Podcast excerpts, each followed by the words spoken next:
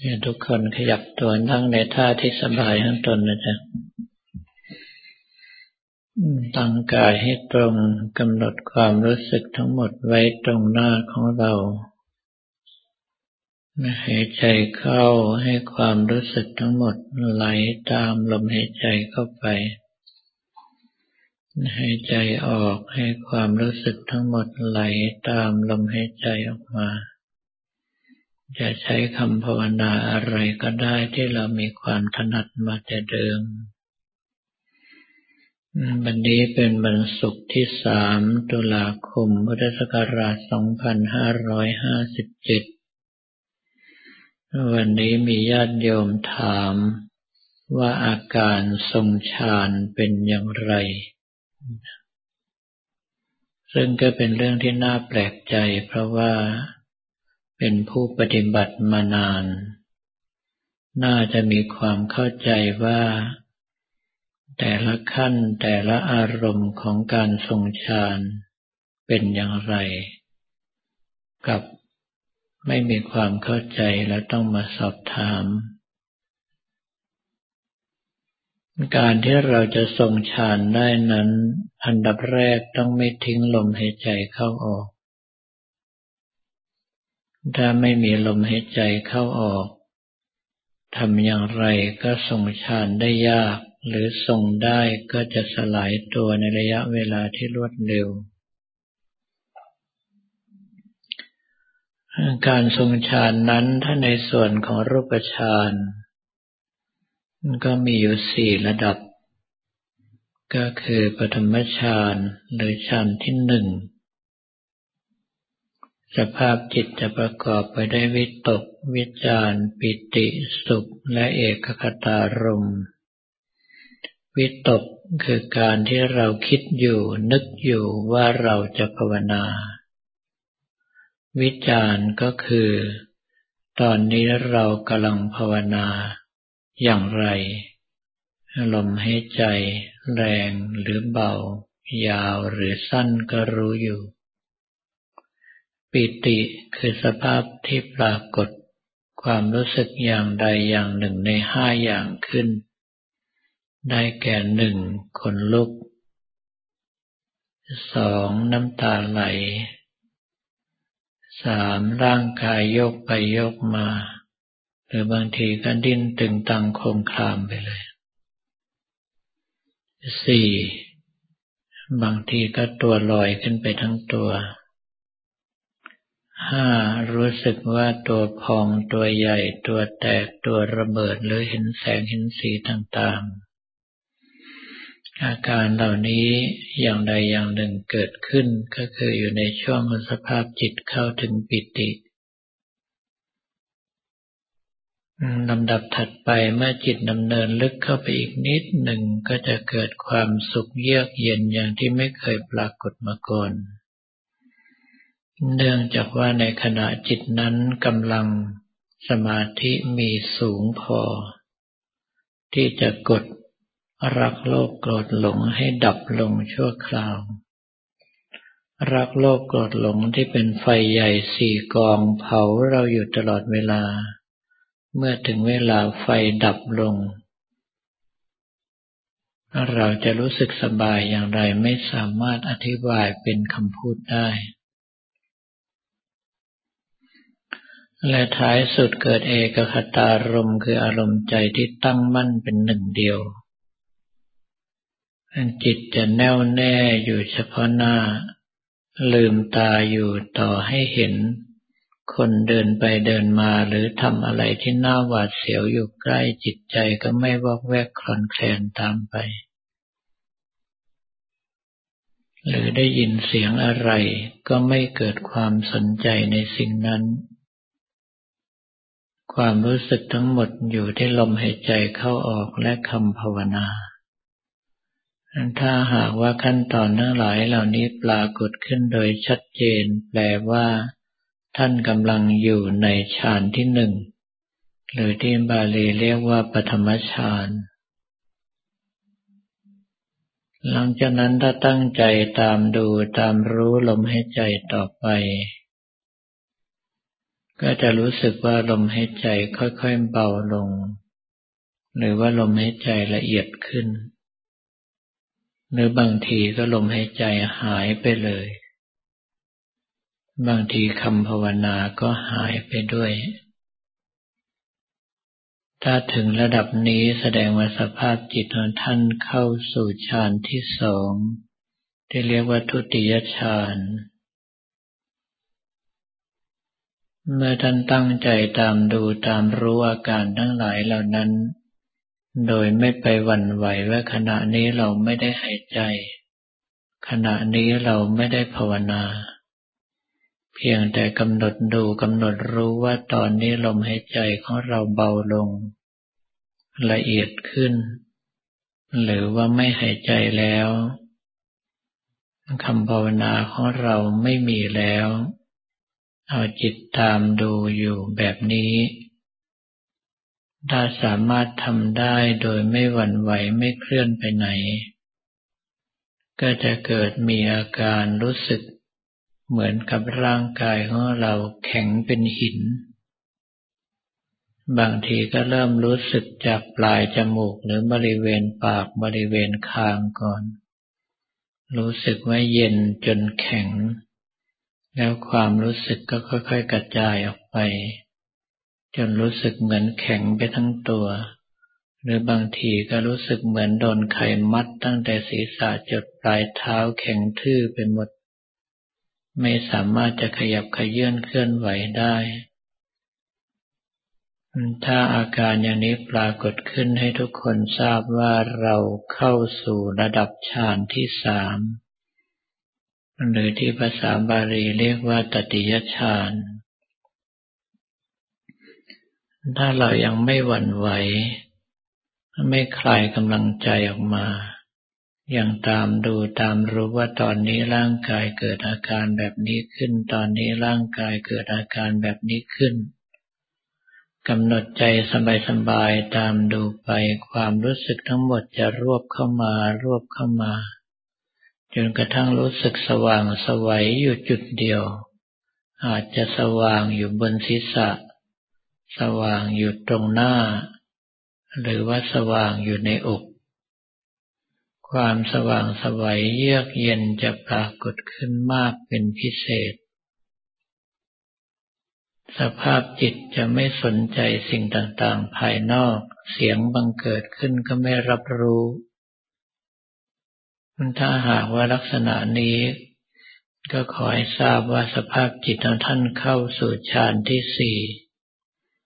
หรือที่เรียกว่าจตุทฌาน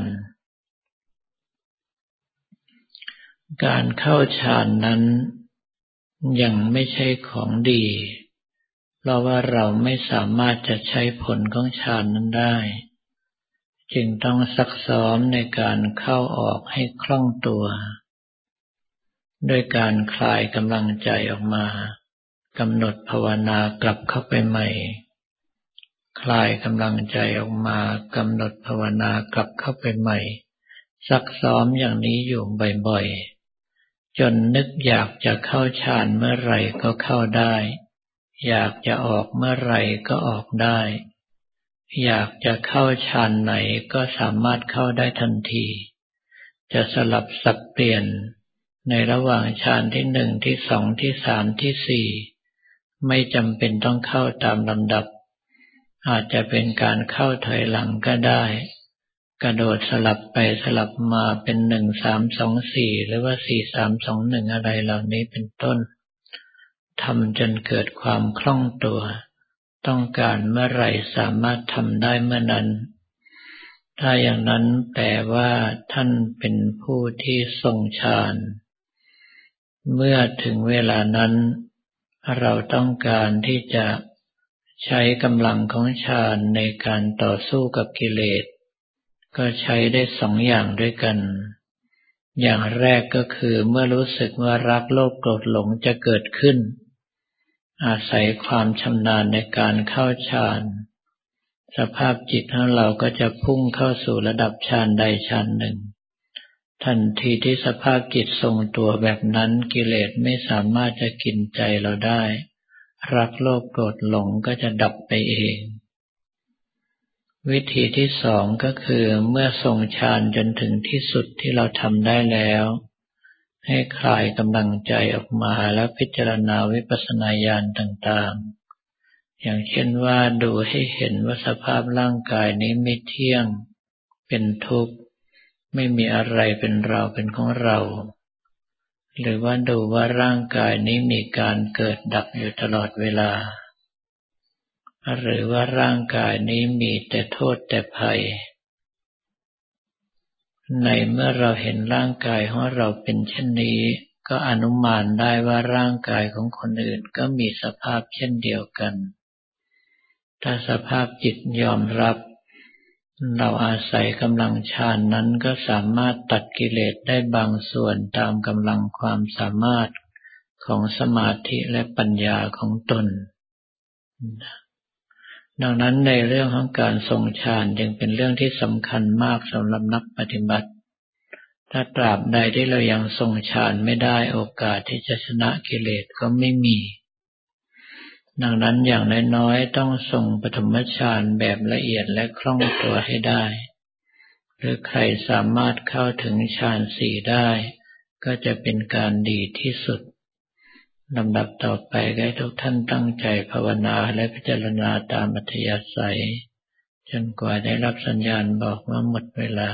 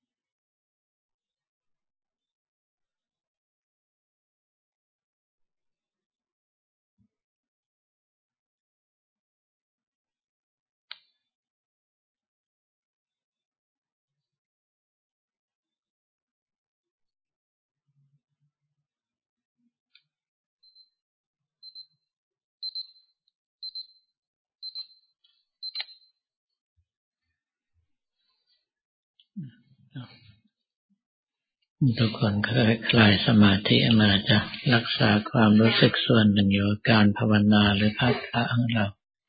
ความรู้สึกอีกส่วนหนึ่งได้ใช้ในการที่ส่วนกุศลนั้นต่อไป